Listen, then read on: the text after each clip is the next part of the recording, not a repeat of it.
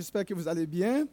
Euh, on continue dans Marc et euh, juste pour faire un petit rappel, euh, pour le contexte immédiat, et le, titre qu'on veut donner, c'est la vraie famille. Mais juste pour vous rappeler, c'est que c'est comme deux histoires qui, qui se fusionnent en une histoire. On a la famille de Jésus qui vient se saisir de lui. Parce que pour eux, il, avait perdu la tête. Il était hors de sens. euh, ce qu'il faisait. Et pendant que euh, sa famille venait pour le, prendre, eh bien, on a cette histoire, cette accusation euh, que les scribes ou les, spécialistes de la loi vont, ils vont accuser Jésus. Pour ce qui a trait, dans le, le contexte immédiat, on avait vu que euh, dimanche passé, Jésus avait appelé les douze disciples. D'accord? Donc, on avait les noms, euh, bon, vous le savez, euh, ces noms-là, et on avait vu que dimanche, tout comme Jésus a appelé ces personnes en son temps, ces douze hommes, et qu'il a appelé plus encore d'autres personnes, et aujourd'hui, il nous appelle également. L'appel de Jésus est sur nous. Euh, et on avait vu qu'on est, on est responsable de notre appel. On est responsable de ce qu'on fait avec l'appel que Jésus euh, nous a adressé. Tout comme d'ailleurs Judas, lui, il avait décidé, ce qu'il voulait faire, qu'il a fait avec son appel, c'était de vendre Jésus avec, pour quoi? 30 pièces d'argent? C'est ça qu'il avait décidé, après il s'est suicidé. C'est ça qu'il avait décidé de faire avec son appel. C'est sûr qu'on ne va pas rentrer dans des grands débats théologiques par rapport à ça, mais tout simplement, lui, il a décidé de vendre Jésus et puis de, euh, de se suicider. Et pour nous aussi, nous avons également une responsabilité euh, face à l'appel de Jésus. Donc après cela, on nous dit que Jésus va, il va partir, il va aller à la maison. Et euh, ce qu'on va voir ici, euh, ce matin, dans ce texte que nous avons euh, lu, que notre frère a lu, on va voir la perception des parents de Jésus. Sa perception de lui. On va voir que Jésus est accusé. Il va voir on va voir aussi que la division affaiblit. La division affaiblit. Euh, on va voir aussi que Jésus est l'homme le plus fort. Il n'y en a pas un homme plus fort que Jésus. Euh, le péché impardonnable et finalement la vraie famille. Euh, c'est vraiment intéressant. C'est vraiment quand on regarde, il y a quand même c'est un texte assez, je pourrais dire controversé. Il y a beaucoup de des personnes qui vont faire des commentaires. On ne va pas rentrer dans les détails des opinions des gens dans le texte, mais on va vraiment ensemble euh, voir qu'est-ce qui se passe. Au verset 20, rapidement, on nous dit que, ben, après, bien sûr, qu'il euh, ait appelé ses disciples, euh, et on nous dit qu'ils se rendirent à la maison, et la foule se rassembla de nouveau, de sorte qu'ils ne pouvaient même pas prendre leur repas.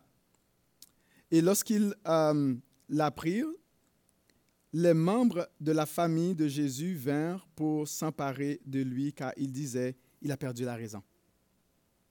Ce n'était pas seulement des personnes qui méprisaient Jésus, ce n'était pas seulement les scribes ou tous les, groupes religieux et politiques qui n'ont pas compris Jésus. Euh, même sa propre famille ne le comprenait pas non plus. Euh, on nous dit que la foule vraiment a suivi Jésus jusqu'à sa maison.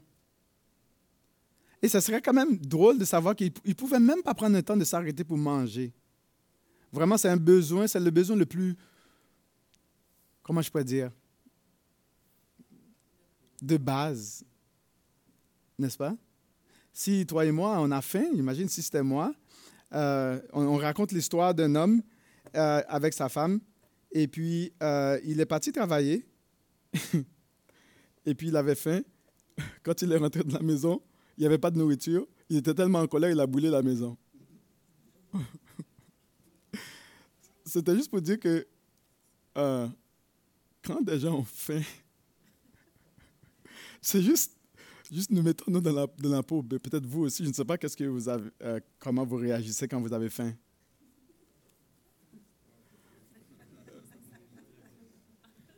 Hein?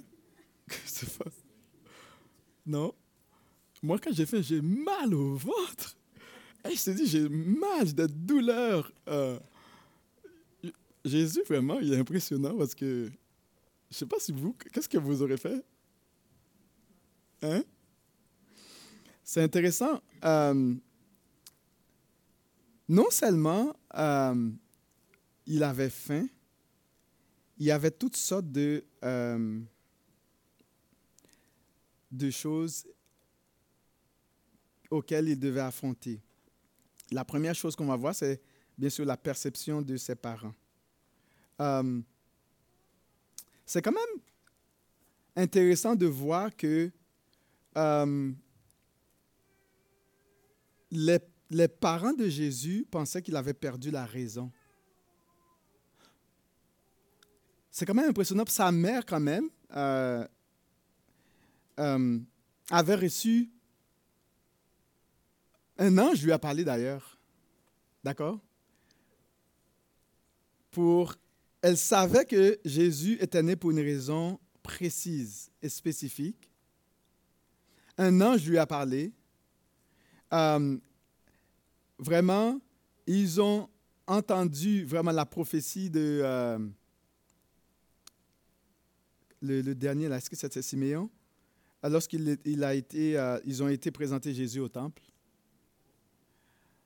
Mais malgré cela, euh, ils, n'ont pas quand même saisi. Jésus a grandi dans sa famille. Euh, malgré cela, ils n'ont pas compris son ministère, sa venue. Euh, les parents pensaient que Jésus avait dépassé les limites. Il avait perdu son équilibre mental. Combien de fois, parfois, les gens peuvent penser que lorsqu'on suit Jésus, les gens pensent qu'on est vraiment déraisonné? Les gens pensent qu'on a perdu l'équilibre mental. On n'est pas normal. Et souvent, ils vont dire que ce sont les faibles qui, euh, qui croient. vous êtes faibles. Comme des gens normaux ne peuvent pas croire dans telle telle chose. Les familles de Jésus ont pris longtemps à comprendre euh, son appel. C'est quand même Dieu que on dit toujours qu'on n'est jamais prophète dans sa propre maison. Bien, ce, proverbe est appliqué aussi à Jésus. Euh, il peut arriver que la foi que tu as peut être mal interprétée par plusieurs. Ça peut être par ta famille, par tes collègues de travail, par des personnes qui sont autour de toi. Ta foi peut être mal perçue.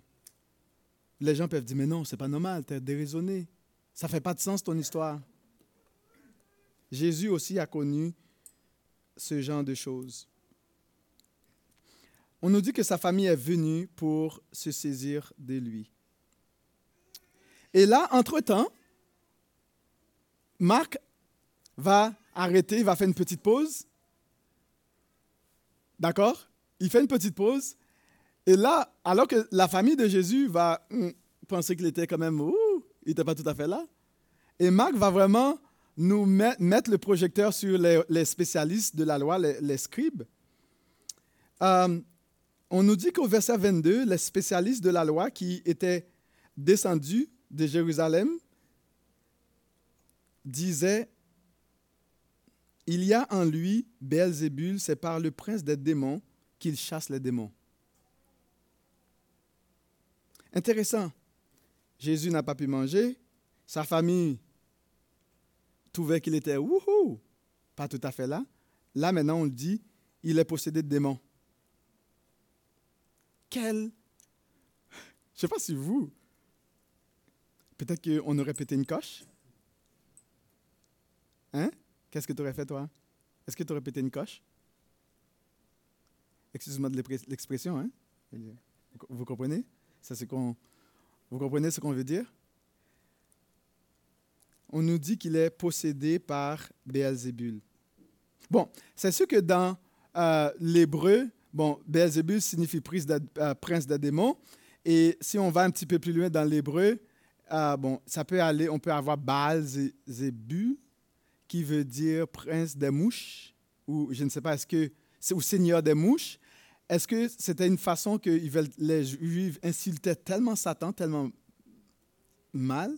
Donc, bon, dans le Nouveau Testament, on voit qu'il y a quand même un nouveau, euh, sens à cela, Beelzebul, qui nous dit c'est le prince des démons. Donc, c'est Satan, en d'autres mots. C'est Satan lui-même. Donc, on nous dit que Jésus était possédé de démons. Qu'il était, il chassait les démons par Satan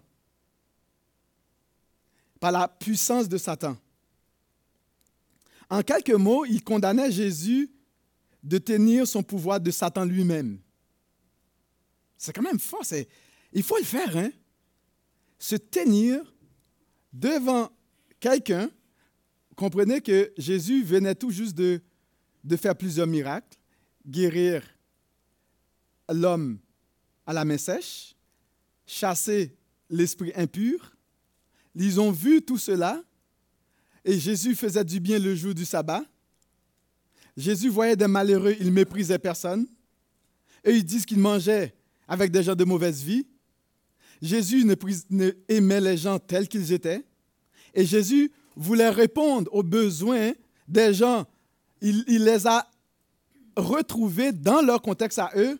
Mais voilà que Jésus est accusé de chasser les démons par Béelzébul. Vous savez que plus que notre marche avec le Seigneur va produire des fruits, plus que nous serons attaqués.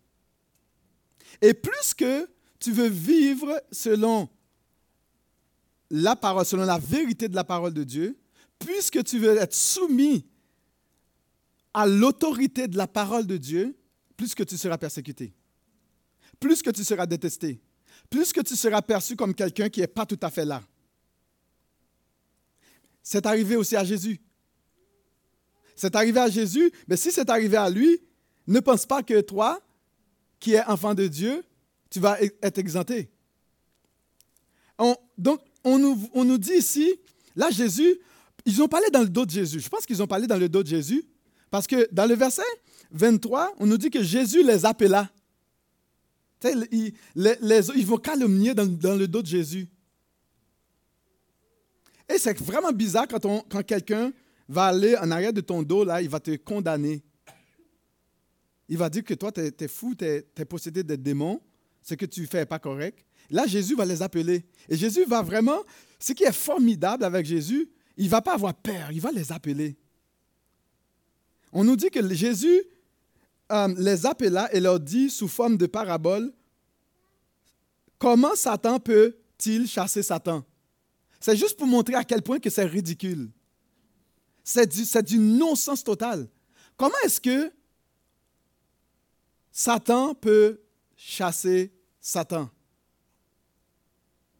C'est comme si, comment est-ce que je peux me retirer de moi-même? Est-ce que vous comprenez? Ça ne marche pas l'affaire. Il dit, là, il leur dit, mais si un royaume euh, est confronté à des luttes internes, ce royaume ne peut subsister. Et si une famille est confrontée à des luttes internes, cette famille ne peut subsister. Si donc euh, Satan se dresse contre lui-même, s'il est divisé, il ne peut subsister, c'en est fini de lui. C'est comme si Satan se bat contre lui-même. Qu'est-ce que vous pensez qui va arriver? Et vous savez bien, quand vous vivez dans une maison, qu'il y a, y a des, des, chicanes dans la maison, qu'est-ce que vous pensez? Hein? Bon, vous savez, vous savez que notre province, euh, euh, peut-être le Québec, ou notre pays, le Canada, bon, je pas, juste pour la province du Québec, vous savez que ici, c'est euh, cette province où il y a le, un très haut taux de, de divorce. D'accord? Savez-vous pourquoi? Hein? Parce que dans la maison, les gens, les s'entre-déchirent. D'accord? Est-ce qu'on comprend ça? Donc, quand on s'entre-déchire ou bien quand ça ne va pas, puis la femme peut se lever contre l'homme, ou l'homme peut se lever contre la femme, et puis parfois les enfants se lèvent contre les parents, les parents se lèvent contre les enfants, qu'est-ce que vous pensez qui va arriver à cette famille? Hein? Division. Et quand on arrive, ben, la famille s'éclate. Et qu'est-ce quand la famille s'éclate? Si, par exemple, les gens arrivent à leur vieux jour, eh bien, il peut arriver que soit la femme ou l'homme se trouve toute seule dans la maison, il meurt pendant plusieurs jours, personne ne sait. Euh, quand j'étais à Gatineau, j'habitais euh, dans un quartier de Mont-Bleu qui s'appelait Mont-Bleu. Il y avait une personne qui était morte chez elle pendant presque une semaine, à la maison tout seul, personne n'a su. Et c'est lorsqu'il y a des odeurs là qui ont commencé, et là que les voisins, tu sais, là, ils, ont appelé la police, puis ils ont euh, brisé la porte. Eh bien, c'est là qu'ils ont vu que pauvre odeur, le monsieur était, euh, la madame pardon, était morte pendant plusieurs jours tout seul. Est-ce que vous saisissez un petit peu? C'est-à-dire qu'une maison qui, se, lutte, quand il y a des luttes intérieures, eh bien, ça ne marche pas. Jésus est en train de dire une maison qui se lève contre elle, votre argument, il, il est en train d'expliquer à ces personnes-là, mais ça ne marche pas. Et aussi, on peut dire, même dans une église, dans une famille d'église, si à l'intérieur, il y a des choses qui rongent, qui rongent, qui rongent, je vous garantis, ça ne marchera pas non plus. N'est-ce pas? Est-ce que vous êtes d'accord avec moi? S'il n'y a pas d'unité, qu'est-ce que vous pensez qui va arriver à l'Église? Hein? Division. Et s'il y a une division, non seulement les gens qui partent vont avoir des, des douleurs, des blessures dans leur cœur, et souvent ça va prendre du temps pour que ces personnes soient guéries. Juste pour vous dire que quand une maison se lève contre elle, lutte contre elle, bien, c'en est fait. C'est ça que Jésus dit, c'en est fait, c'est fini c'est fini. Donc, Jésus est en train de leur donner quelques paraboles pour leur montrer ça n'a aucun sens. Au verset 27, il dit Personne ne peut. Là, il va leur donner quelque chose de différent pour leur montrer que non, non, non, non. Vous pensez que c'est Satan qui se, lutte, contre Satan? Ben, Je vais vous montrer, on va vous dire quelque chose. Là, Jésus va leur donner une autre parabole pour leur montrer que non, non, non. Regarde, dans le verset 27, il leur dit Personne ne peut entrer dans la maison d'un homme fort et piller ses biens sans en avoir d'abord attaché cet homme fort, alors seulement il pillera sa maison.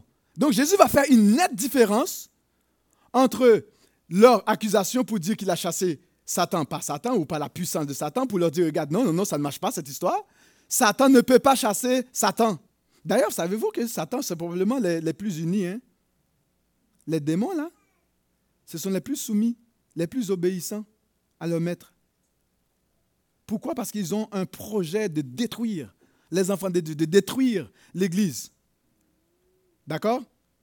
Et Jésus va leur dire, regarde, non, non, non, seulement l'homme fort peut rentrer et pour, pour lier un homme plus fort qui peut rentrer et lier l'homme fort. C'est-à-dire que Jésus est en train de leur dire que, en d'autres mots là, si je, peux chasser Satan, si je peux vraiment euh, guérir, si je peux vraiment euh, euh, chasser les démons, ce n'est pas parce que je suis Satan est en train de, de chasser Satan, c'est parce que moi, je suis l'homme le plus fort qui va rentrer, je vais lier l'homme fort et puis je vais piller sa maison.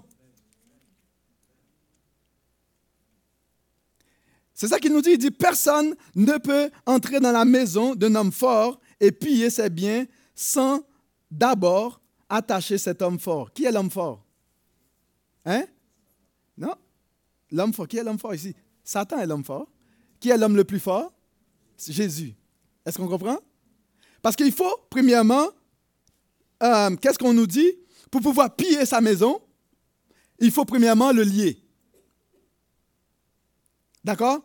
C'est comme si je voudrais rentrer chez Enzo, OK? Et je, t'assure que je ne pourrais pas le, hein, le, lier. Si je, rentre sur David, hein, ah, non, non, non, je ne pourrais pas. ça serait prétentieux de ma part. Vous comprenez Juste la voix d'Enzo m'aurait fait fuir.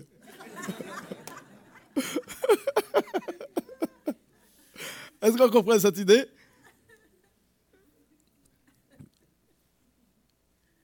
Dans ce cas, il serait des hommes l'homme le plus fort. Et si tu essayes, bonne chance. Il serait plus fort. Mais c'est que Jésus est en train de dire, moi je suis le plus fort. Est-ce qu'on saisit? Il est l'homme le plus fort. Juste pour vous dire que Jésus, non seulement Jésus est l'homme le plus fort qui va chasser, qui va lier, qui va piller la maison de l'homme fort, eh bien, il est capable aussi dans ta vie, s'il y a des choses, s'il y a des situations fortes dans ta vie, s'il y a des, des, hommes forts dans ta vie qui, qui te gardent sous l'oppression de quoi que ce soit, je peux te dire que ce matin, Jésus est l'homme le plus fort qui est capable de venir lier l'homme fort et te libérer pleinement. D'accord? Et si vraiment Satan est celui qui a une domination sous ta vie, sous quels que soient les aspects de sa vie, j'ai à te dire que Jésus, c'est le plus fort, qui est puissant assez pour lier cet homme fort et piller. Et tout ce que Satan t'a volé, Jésus est capable de te le redonner encore. Parce qu'on comprend, il nous dit, il va piller. Et ce serait intéressant de savoir qui sont les biens de l'homme fort. Qui sont les biens. Donc, on voit que Satan ici a des biens. OK? Et on nous dit, puis piller ses biens sans avoir. Bon, il faut qu'il pille les biens, euh, les biens. Donc, il va, il rentre. Son but, c'est de piller. Le but de Jésus, en liant Satan, c'est de piller. Piller Satan comme il faut. Le laisser à rien du tout. Qui sont ces biens de Satan? Qui pourraient être les biens de Satan? On pourrait dire, on pourrait, c'est une parabole. Eh bien, vous savez que ces biens de Satan, on pourrait dire, ce sont ces démons qui sont sous son autorité, en premier lieu. Et aussi, ce sont des hommes et des femmes soumis sous, son, sous sa, domination. Et qu'est-ce que Jésus vient? Il vient, il vient lier cet homme et libérer toute personne sous l'emprise de Satan. Et Jésus veut nous libérer. Rappelons-nous ce que Paul a dit dans, dans je pense, Éphésiens 4, qui nous dit que il est descendu, il a, euh, euh, il a fait des captifs, d'accord? Il a pris, il les a libérés, il a fait des dons à l'Église. Je trouve que c'est tellement intéressant parce que là, on nous donne cette parabole qui décrit un peu l'action de Christ envers des personnes qui étaient esclaves, qui étaient sous la domination de Satan. Et là maintenant, Jésus va leur dire, regarde, Jésus va leur montrer à quel point que leur argument était du non-sens total. Non seulement Jésus va leur dire, non, ça ne fait pas sens, Satan ne peut pas à lutter contre Satan, sinon ce serait fait. Là, il va leur montrer que, avec quelle puissance qu'il fait ce qu'il fait. Parce qu'il est plus fort que Satan. Il n'y a aucun lien. Jésus va leur montrer qu'il n'y a aucun lien entre lui et Satan. D'accord? Il n'y a aucun lien entre lui et les démons. Il n'y a aucun lien entre Jésus, les actions de Satan et les actions de Jésus. Ce sont, ce sont deux forces complètement incompatibles. Jésus n'a rien à voir avec Satan. D'ailleurs, il est venu pour le lier. Il est venu pour le piller. Il est venu pour le ruiner. Il est venu pour le détruire. C'est la raison principale de la venue de Jésus pour pouvoir libérer les captifs, pour euh, les rendre libres en lui. Et là maintenant, Jésus va leur faire une, euh, va sévèrement les reprendre. Il va sévèrement les reprendre. Il va le dire, je vous le dis, verset 28, en vérité, tous les péchés seront pardonnés aux hommes, mais ainsi que les blasphèmes qu'ils auront proférés. Mais celui qui blasphémera contre le Saint-Esprit n'obtiendra jamais de pardon et il mérite une condamnation éternelle. Jésus parla de cette manière parce qu'il disait il a un démon. Jésus parla ainsi parce qu'ils l'ont accusé de cette manière. C'est-à-dire que pourquoi est-ce que la personne ne sera jamais, jamais, jamais pardonnée, ni dans le temps présent, ni dans le temps futur À partir du moment où que ce péché est fait, c'est fini. Pourquoi? Parce que c'est le rôle du Saint-Esprit de régénérer. D'accord? C'est le Saint-Esprit qui régénère. Mais si tu l'accuses, si tu l'attribues ses œuvres à Satan, mais qui va nous régénérer? Vous comprenez? Il faut quand même qu'on saisir la logique. Parce que les actions de Jésus, c'est par la puissance du Saint-Esprit. C'est le Saint-Esprit qui opérait toutes ces choses. Vous comprenez? C'est le Saint-Esprit qui agissait. Eh bien, si on prend cela, on dit c'est Satan qui le fait, mais qui va continuer à agir? Vous savez, il y a beaucoup d'arguments dans beaucoup de choses. Les gens vont dire que c'est l'incrédulité, c'est quand les gens vont refuser d'accepter Jésus, des choses comme ça. Bon, il y a beaucoup de choses, euh, beaucoup de pensées. Mais quelqu'un qui, tu lui parles du Seigneur, les gens vont dire que quand tu lui parles du Seigneur, tu lui parles du Seigneur, et puis euh, ah, il veut rien savoir de Dieu. Puis là, là, maintenant, donc c'est ça le péché contre le Saint-Esprit. Est-ce que c'est vraiment ça? Je ne pense pas. Parce que il y a des personnes qui refusent Dieu. Ils ne veulent rien savoir. Puis à un moment donné, ils acceptent le Seigneur. Comment ça se fait-il? Je ne peux pas les mettre dans cette catégorie-là. Puis il y a aussi d'autres diverses argumentations. On ne va pas vraiment rentrer dans ça. Et d'autres personnes vont dire que c'est un péché qui est précisément directement relié à la personne de Jésus elle-même. C'est-à-dire, pour commettre ce genre de péché aujourd'hui, il faudrait que Jésus soit là, que Jésus opère des miracles, et puis là maintenant, on est sûr que c'est le Saint-Esprit qui agit. Là, à ce moment-là, on, on, le blasphème encore pour dire qu'il l'a fait par, par Satan. À ce moment-là, on dirait que oui, mais ce serait péché contre le Saint-Esprit. Donc, c'est un péché qui est directement relié aux actions de Jésus. Hum, et beaucoup de chrétiens ont peur de pécher contre cet esprit. Bien, le fait même que tu as peur de pécher contre cet esprit est une preuve déjà que tu n'as pas péché contre cet esprit. Parce que tu as un souci pareil. C'est lui qui a péché contre cet esprit, oublie ça.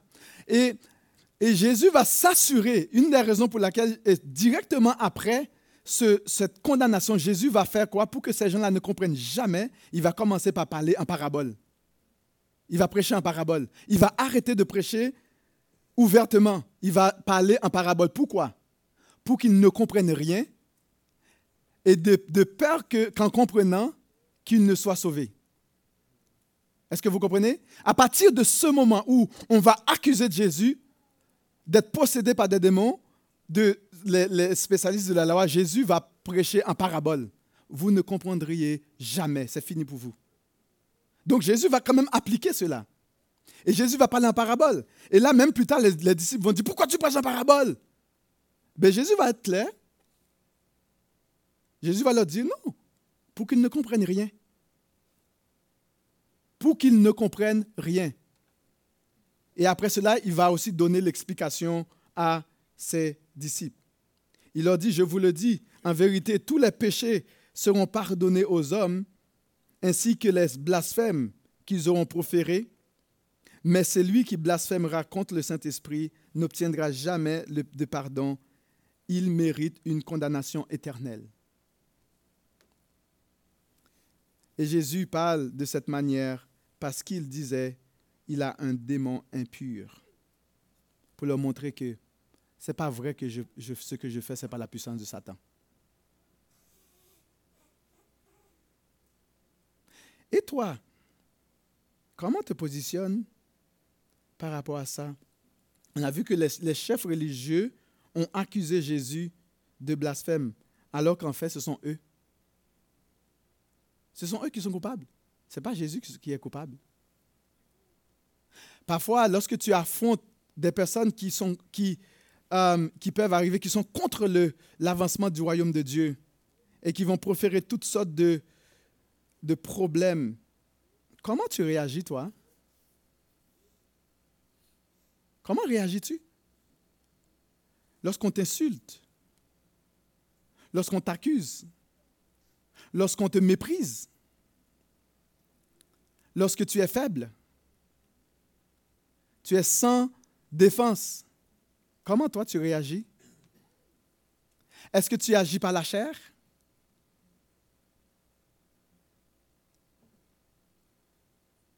Ou du moins, est-ce que tu vas agir selon la vérité de la parole de Dieu? Est-ce que tu abandonnes? Est-ce que tu vas dire, ben là, ouais, mais c'est ça, moi je suis plus capable, moi là. Tu sais, euh, il y a plusieurs fois, j'ai passé proche comme ça de faire ça. Je, je, je juste comme ça, petite affaire d'abandonner. Il peut arriver pour toi aussi que tu dis au moins la foi là, fini. C'est trop dur, trop d'insultes, trop de problèmes. Moi, je veux vivre en paix. Moi aussi, je le dois au bonheur. Souvent, c'est ce que les gens disent. Moi, je le dois au bonheur aussi. Si tout le monde a le droit au bonheur, pourquoi pas moi? Est-ce que parfois tu fais face à cette réalité? Tu as envie de lâcher? Mais Jésus, est-ce qu'il a lâché? Non, Jésus s'est tenu ferme. Il savait qui il était, qui il, était. il savait d'où il venait, il savait pourquoi est-ce que le Père lui a envoyé. Souvent, il y a des personnes dans ta propre famille, il y a des personnes, des étrangers, des personnes à l'extérieur, des personnes même qui prétendent marcher avec Dieu, vont tomber sous ta tête, vont t'accuser. Et souvent, les accusations les plus, dures à accepter, ce sont les accusations internes. Ce, ne sont pas les accusations des inconvertis. C'est normal si un inconverti te, te, traite toutes sortes de noms. Là, tu te dis, ben, de toute façon, il ne comprend rien, il, n'est pas sauvé. Mais c'est quand tu fais face à des personnes qui professent, ce sont des chefs religieux, des spécialistes de la loi, qui, font ces accusations aussi, aussi forte contre toi, et c'est là que tu as envie d'abandonner. Et c'est là que tu as envie de lâcher. C'est là que tu as envie de ne même plus faire confiance à Dieu. Et il ne faut pas que tu abandonnes. Jésus aussi est passé par là. Et là maintenant, il va nous montrer la vraie famille, là où il trouve vraiment le vrai réconfort. Hein? Il va nous présenter la vraie famille, sa vraie famille à lui. Là où il trouve vraiment l'essence de où il est bien. Les personnes qui sont sur la même longueur d'onde que lui. Oui, il y en a d'autres qui vont l'accuser. Oui, il y en a d'autres qui vont le maltraiter, le mépriser, le rejeter. Mais il y en a aussi d'autres qui sont avec lui. Et c'est là où il va nous, nous amener. J'aime l'histoire parce que ça dépeint vraiment un, un, tableau tellement intéressant. C'est là qu'on saisit vraiment toute l'importance de la, la, vraie famille en Jésus. D'accord? Et qu'est-ce qu'on nous dit ici? Là, ils ont, le, Marc a fini de bien dépeindre cette histoire. Et là, il nous présente sa mère, verset 31, sa mère et ses frères arrivèrent. Donc, il va coller. Il va nous, là où il avait, il, laissé, il est revenu pour nous faire comprendre la, la réalité. Il dit sa mère et ses frères arrivèrent. Donc, il se tenait dehors. Il envoyait rappeler. La foule était assise autour de lui et on lui dit Voici ta mère. Imagine, il est en train de parler. Hein? Hé, en passant là, voici ta mère et tes frères ou peut-être sœurs sont dehors et te cherchent. Mais toi là, le petit fou là, arrête de parler, va trouver ta mère. Tes parents sont dehors. Imaginez la scène. Toi, tu parles trop. Ferme ta bouche. Va-t'en. Mais c'est sûr que Marc va nous. Essaye, mettons-nous un peu dans le contexte. Ils sont dehors. Pour leur dire, mais regarde, toi, tu te, tu, te prends pour qui? On connaît ta tes parents, on connaît ta mère là, on connaît tes frères. Le, petit-fils du charpentier, là. Toi, tu te prends pour qui? Va les trouver. Et là, Jésus,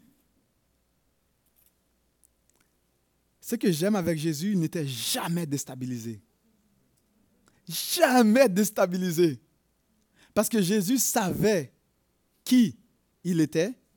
Il savait exactement la raison pour laquelle le Père lui avait envoyé il, reconnaissait l'essence de son identité Et il va leur dire, et il connaissait aussi son père. Il a dit, il répondit, qui est ma mère en passant? Qui sont mes frères? Il va redéfinir la vraie famille. Vous savez, à l'époque, la famille, c'était l'essence même de l'identité de quelqu'un. Jésus va complètement les, les, anéantir une fois pour toutes. Et Jésus va leur dire, mais qui, qui est ma mère? Qui sont mes frères?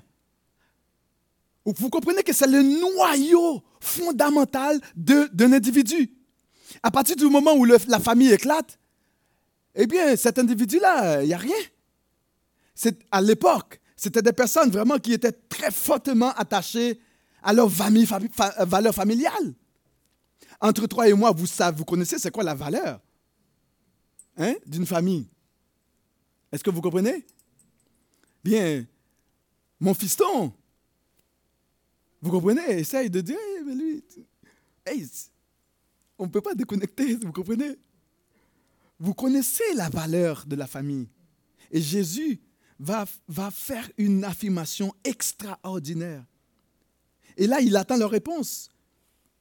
Verset 34 nous dit, puis il promena le regard sur eux qui étaient assis tout autour de lui et dit, voici ma mère, voici mes frères.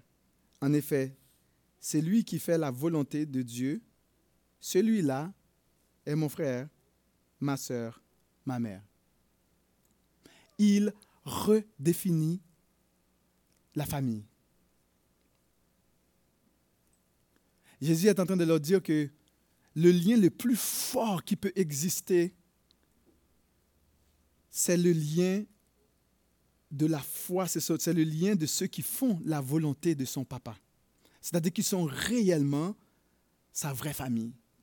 Pour nous aussi, je trouve ça, c'est renversant à l'époque. C'était révolutionnaire. C'est comme si Jésus venait complètement exploser leur monde.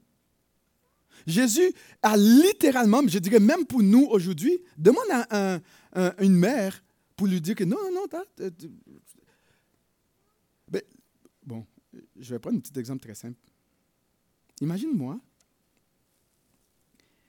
je suis sauvé, et puis Richard est sauvé, et puis Richard a des enfants, et puis il a ses enfants qu'il aime ou ses petits-enfants. Bon, ça peut être n'importe qui, hein? Richard Martin ou n'importe quelle, personne. Ou moi aussi Enzo. Enzo, je vais prendre Enzo parce que je vais tomber sur son dos. Excuse-moi Enzo. Puis là, j'ai dit Enzo, je suis plus important que ton fils, mon gars. Mon, ma relation avec toi, là, tu dois me respecter et m'aimer plus que ton fils.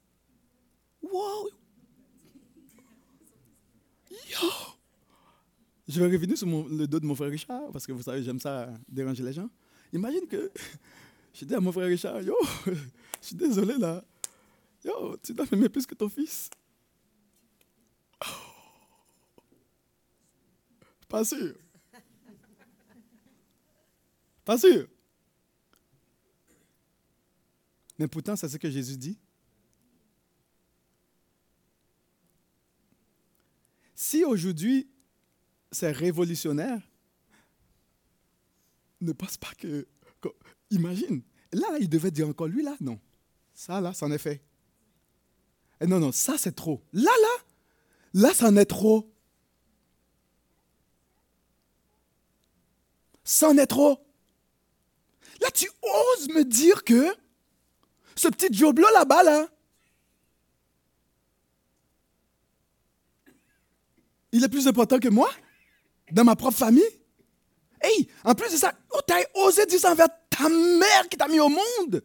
Neuf mois, pleurer, qui a changé les couches. Et puis ce petit, petit Joe là-bas, là, tu lui donnes plus d'importance que ta mère. Wow! Mon ami, eh bien, c'est ce que bien Jésus vient de dire que celui qui a des oreilles pour entendre, entende. C'est ce que Jésus est en train de dire. C'est celui qui fait la volonté de mon Père. Si tu veux vraiment comprendre qui est réellement la famille de Dieu, regarde la manière dont il exécute la volonté de Dieu. Regarde la manière dont il vit la volonté de Dieu. Mais quelle est la volonté de Dieu?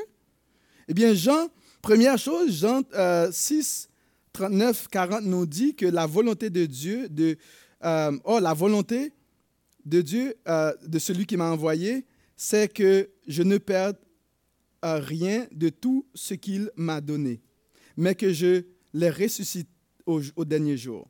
La volonté de mon Père, c'est que quiconque voit le Fils et croit en lui ait la vie éternelle, et je le ressusciterai au dernier jour. C'est que la volonté de Dieu, c'est que Jésus, ce que Dieu demande à son, père, à son Fils, c'est que tu ne perds personne. Tu ne perds rien de ce que je te confiais. C'est cette tâche, cette responsabilité que le Père a confiée à son Fils bien-aimé. Première volonté de Dieu. Non seulement c'est que Jésus ne, perd rien,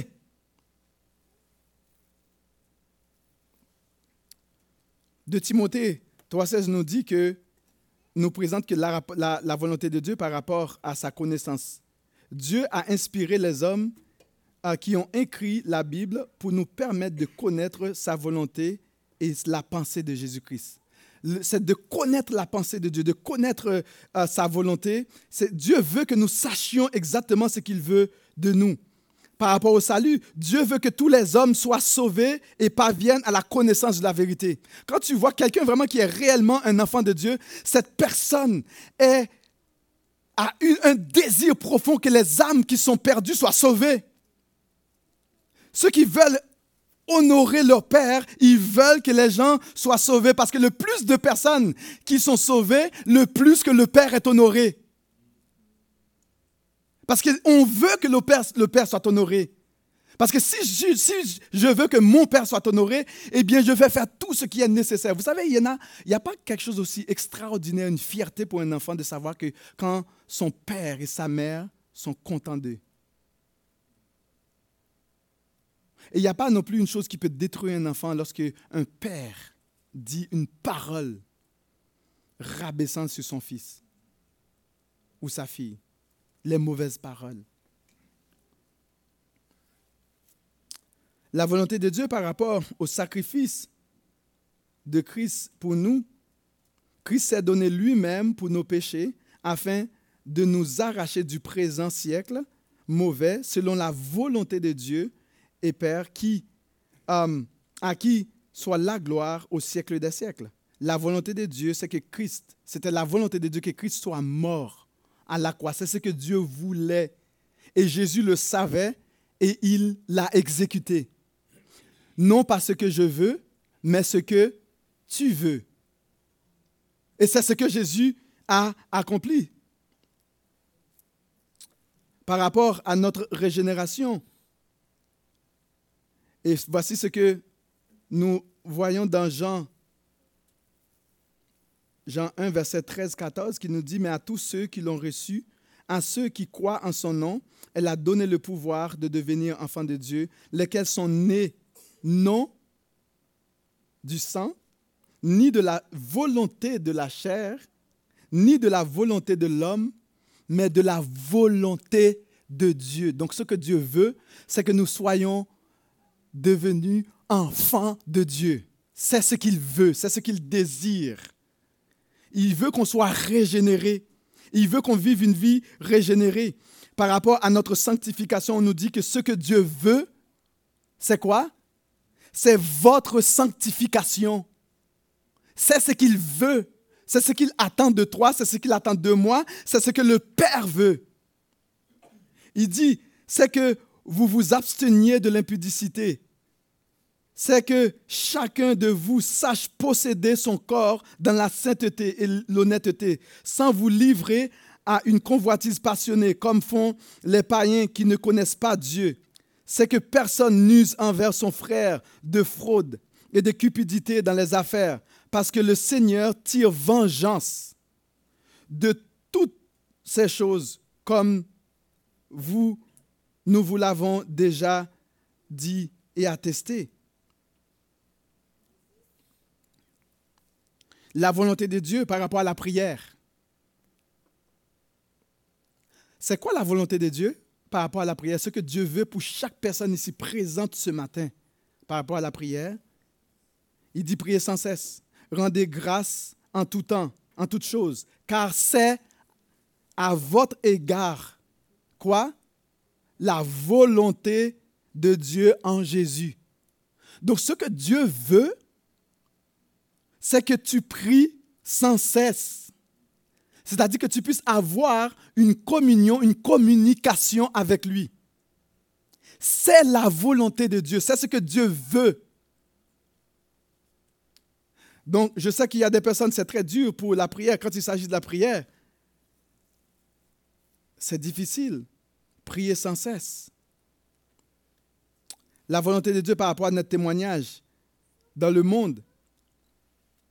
Il dit, soyez soumis à cause du Seigneur Jésus à toute autorité établie parmi les hommes, soit au roi comme souverain, soit au gouverneur comme envoyé par lui pour punir les malfaiteurs et pour éprouver les gens de bien, car c'est la volonté de Dieu qu'en pratiquant le bien, vous réduisez au silence les hommes ignorants et insensés, étant libres sans faire de la liberté une voile, un voile qui couvre la méchanceté, mais agissant comme des serviteurs de Dieu.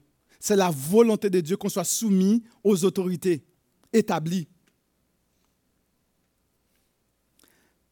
Par rapport à la souffrance, c'est la volonté de Dieu que nous acceptions de souffrir pour Jésus. C'est la volonté de Dieu que nous acceptions de souffrir pour la vérité de l'Évangile. C'est la volonté de Dieu lorsqu'on nous maltraite pour Jésus. Voici ce qu'il dit, ayant une bonne conscience, afin que là même on vous calomnie comme si vous étiez des malfaiteurs. Ceux qui décrivent votre bonne conduite en Christ soient couverts de confusion, car il vaut mieux souffrir si telle est la volonté de Dieu. C'est dur pour nous d'entendre ça parce que nous, on ne veut pas souffrir. Qui veut souffrir? Moi, je n'aime pas souffrir. Est-ce que toi, tu aimes souffrir, non? Non, mais c'est la volonté de Dieu, si c'est ce qu'il désire. C'est la volonté de Dieu aussi que nous puissions servir. Il dit, serviteurs, obéissez à vos maîtres selon la chair, avec crainte et tremblement, dans la simplicité de, votre cœur, comme à Christ, non pas seulement euh, sous leurs yeux, comme pour plaire aux hommes, mais comme des serviteurs de Christ qui font de bon cœur la volonté de Dieu. Et non seulement on doit le faire, mais de bon cœur, de respecter encore ce que Dieu a établi. Il dit, servez-les avec empressement, comme servant le Seigneur et non des hommes, sachant que chacun soit esclave ou euh, soit libre recevra du Seigneur selon ce qu'il aura fait de bien. Il y aura une récompense. Et qu'est-ce qu'on voit vraiment? Les personnes qui font la volonté de Dieu, il y a vraiment sept grandes choses. On peut aller rapidement ah, pour la volonté de Dieu. Ben, Dieu veut que les âmes perdues soient sauvées, juste pour nous rappeler. As-tu un souci pour les âmes perdues? As-tu vraiment un souci, sérieusement, là, entre toi et moi? Depuis quand tu as prié pour quelqu'un qui n'est pas sauvé? Dieu veut que nous soyons remplis du Saint-Esprit. Cherches-tu à être vraiment rempli du Saint-Esprit? Dieu veut que nous soyons sanctifiés, que ton, ta vie soit différente. Quand tu as accepté le Seigneur et, et maintenant, on doit avoir une différence, on doit avoir une progression dans ta vie. Et si tu ne progresses pas, il y a un problème. Dieu veut que nous respections l'autorité établie. Quand il y a des gens qui n'ont aucun respect pour l'autorité de Dieu établie, quel que soit où que se trouve cette autorité, il y a un problème. Fais-tu partie de la famille de Dieu? Dieu veut que nous endurions la souffrance comme nous avons vu. Dieu veut que nous soyons pleins de reconnaissance. Est-ce que tu mènes une vie de reconnaissance? Ou bien tu te plains tout le temps pour du n'importe quoi? Mais Dieu veut que tu puisses mener une vie de reconnaissance pour les moindres petits détails de ta vie. Et Dieu veut que nous ayons la qualité qui reflète qui nous sommes vraiment en Jésus. Et ce sont ceux-là qui sont la vraie famille. La vraie famille, il dit en effet, c'est lui qui fait la volonté de Dieu. Celui-là, je pourrais dire, si on remplace mère, père, frère, celui-là est la vraie famille de Jésus. Ne perdons-nous pas de temps avec des personnes qui causent du trouble. On se concentre seulement sur ceux qui sont les vraies familles de Jésus et qui veulent faire progresser et qui veulent honorer le Père. Frère, sœur, je vais te dire, ne perds pas ton temps. Sous quelque prétexte que ce soit, qu'on veut te, par des tromperies ou de manipulations quelconques, perdre notre temps. Mais tout ce qui t'importe, c'est vraiment de t'associer avec des personnes qui veulent réellement servir Jésus, qui veulent réellement faire une différence dans le royaume de Dieu. C'est cela et cela que vous devez écouter et vous associer. On ne vous dit pas de détester. Dieu ne nous appelle pas à détester personne. On doit prier pour leur salut. On doit prier pour que Dieu puisse les éclairer. On doit prier pour que Dieu puisse vraiment se révéler à eux, que le Saint-Esprit puisse faire un travail en profondeur dans, leur cœur. Mais ne perds pas ton temps, s'il te plaît. Ne perds pas ton temps. C'est une perte de temps totale. Il nous dit que le vrai, la vraie famille, le vrai, le vrai, euh, le vrai frère, la vraie sœur, la vraie mère ou le vrai père, c'est celui qui fait la volonté du Père. Et nous avons donné en quelques exemples la volonté de Dieu. Et une dernière chose qu'on peut dire vraiment, Dieu nous, nous révèle sa volonté globale, mais c'est en, nous, en, en obéissant à la volonté révélée de Dieu qu'on va avoir une direction précise dans la volonté spécifique de Dieu dans les choses de tous les jours, de ta vie personnellement. Parce que si tu n'obéis pas à la volonté révélée claire, comme on vient de lire, comment vas-tu être guidé pour prendre des bonnes décisions dans ta volonté de ta vie de tous les jours? C'est impossible. Tu ne peux pas. Tu vas faire des, erreurs encore et encore, et puis ta vie va être malheureuse. Et puis si tu dis que tu es enfant de Dieu et que tu ne t'associes pas à plaire à ton papa avant toute chose, ne pense pas que dans ta vie de tous les jours que ça va bien aller. Ça n'ira pas bien. Parce que Dieu va, va tirer vengeance il va tirer vengeance.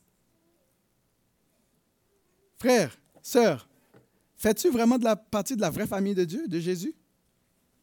Je vais te laisser avec cette question.